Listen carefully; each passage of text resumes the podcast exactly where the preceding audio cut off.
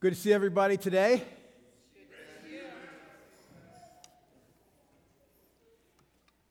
Year end service? Are you kidding me? Where did 2023 go? I feel like I was just up here doing year end service 2022. And my kids are all telling me how fast time is going. And of course, they're in their 30s and 40s. I'm like, it's only going to get faster. It seems like it accelerates the older you get. But anyhow, it is what it is. Welcome to our year, our end of year service. Happy end of year. 2023 ends today. And happy new year. 2024 begins tomorrow or 12 o'clock tonight. That's tomorrow. I personally love this time of year. What a great time for new starts, right? New starts. I'm not referring to resolutions, though they definitely have their place. And I'm not even referring to goal setting, as important as that can be. I'm just thinking this time of year, that sense that you get. Maybe you don't, I don't know. I get a sense this time of year the old is ending, whether it was a good year or a bad year in our estimation. The year is ending, the old year is ending, the new is coming. And that gives me a sense of just excitement. I'm guessing if you know the Lord, it does. If you don't know the Lord, then everything's up for grabs, right? But the anticipation of the new, the old is ending, the anticipation of the new. We're on the threshold of the new some new things coming, exciting. And I believe God gave me a word for 2024 for us, but I'm going to sit on that until annual meeting. At annual meeting, I'll share the word I believe God has given our church for 2024. Today's title Remember and Forget. And it's Open Mic Sunday. Very brief devotional before we turn the mic over to you. Today's service rests on you. I have a brief devotional, then it's open mic for you. Time of sharing. Remember and forget, kind of a strange title. I thought it was, and I'm the one who, who coined it. Do you realize the Lord admonishes us to both remember and to forget. Sometimes even related to the same event. You'd say, well, yeah, I get that. Remember the good things, forget the bad things. N- not necessarily. Sometimes God tells us to remember and forget the same thing, the same event, the same situation, the same circumstances. Remember and forget. What, what could that even mean? I want to try and explain that very briefly today. It seems contradictory, but both concepts are found in Scripture. Here's an admonishment to remember. Moses said to the people, Exodus 13 3. And by the way, this will be podcast. The devotional will be podcast. Your testimonies will not, so you don't have to have any fear that it's going to go out on our website. They, they will not be podcast, just a devotional. Exodus 13 3 for those who will have to listen by podcast. Moses said to the people, This is a day to remember forever. The day you left Egypt, the place of your slavery. Today the Lord has brought you out by the power of his mighty hand. Now, the word remember means to recollect, means to think about in a meditative manner. Meditate on this. Think about this. Roll it over. Look at it from every angle, every perspective. Keep it in mind. Reflect on it.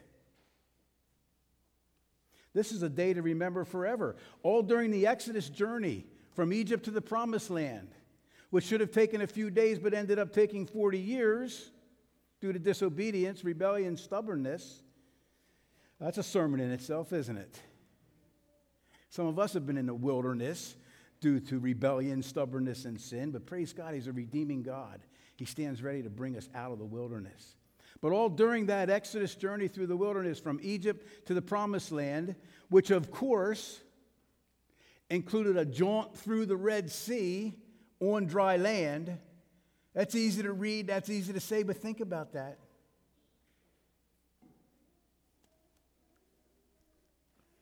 throughout the books of Exodus, Leviticus, Numbers, Deuteronomy, the Psalms, the prophets.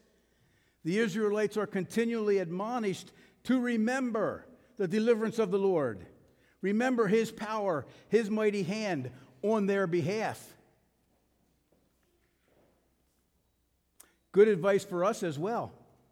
We are to remember, we're to think about, we're to meditate on, we're to reflect upon those times when God moved in our lives, when God moved mightily and worked mightily in our circumstances, in our situations. We're to remember that.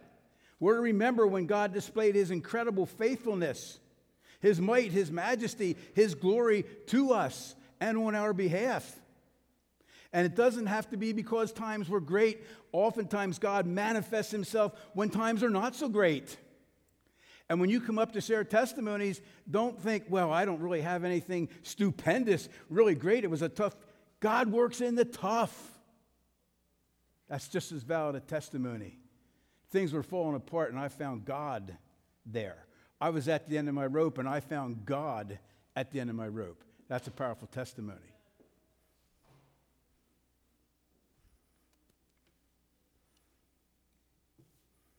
We're going to have opportunity in a moment to share what God has been doing and how he showed himself mighty on our behalf. However, we're also admonished to forget, admonished to forget. Isaiah 43, 18, 19. Well, forget all that. Well, wait, what? He just tells us to remember it? But forget all that. It's nothing compared to what I'm going to do. Man, that gives me the chills when I read that. All that stuff I've already done is nothing in your life compared to what I'm going to do. That's why New Year's Day is so exciting to me. Forget about 2023, focus on 2024. It's nothing compared to what I'm going to do, for I am about to do something new. See, I've already begun it. Many of you have already seen it begin. Do you not perceive it? Are we looking for it?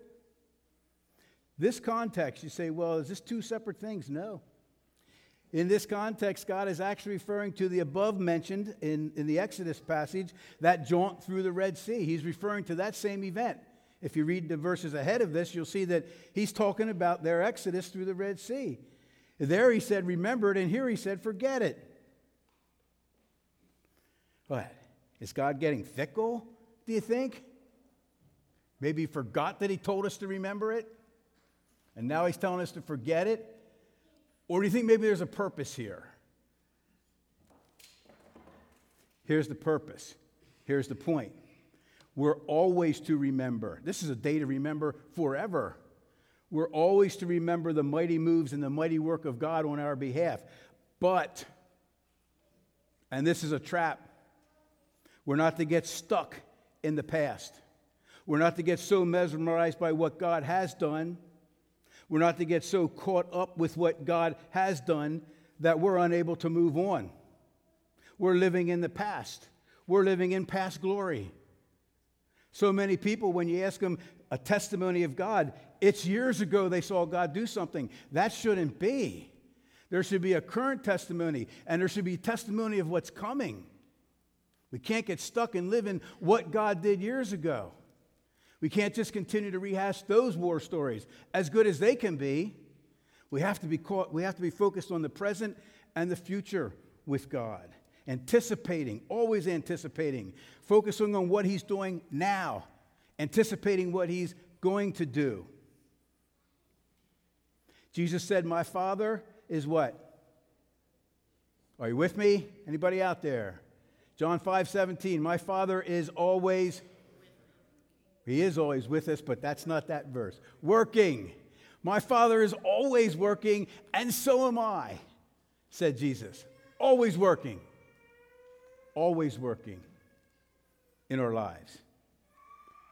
So, yes, always remember God's powerful moves in our lives, but also don't get stuck there. Forget that. It's nothing compared to what He's going to do. God's plans, I know the plans I have for you to give you a hope and a future. I am about to do something new. See, I've already begun.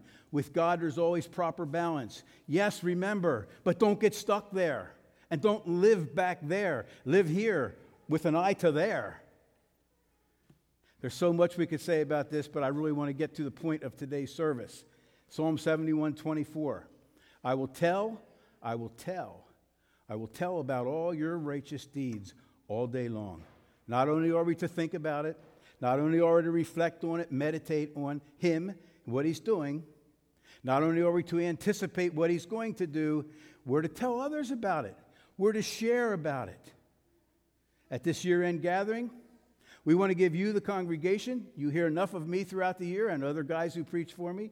We want to give you, the congregation, the ability to come to the mic and share what God has been doing and what you're anticipating He's going to do.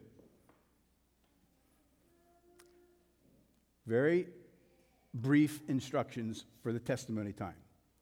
Say what you have to say, but be concise and to the point. It's not because we don't want to hear you up here. It's because when you begin to ramble in your testimony, you lose your audience. And then you don't gain what you wanted to gain because they've tuned out. Say what you have to say. Say what God's given you to say, but be concise and be to the point. And make sure we're focusing on God. Sometimes testimonies turn into war stories of what I did. No, there are things that we did, but what we want to hear in, in what we did is where was God in that? The focus on, in testimonies is always God, what He's done, what He's doing, what He's going to do. Keep the focus on God. So, here's the, the, the final instructions. You come up the side aisle to the pillar, over to the mic. When one person's done, they'll go back to the center aisle, and another person will come to the mic. He can alternate sides. Who will be first? Just come up the side,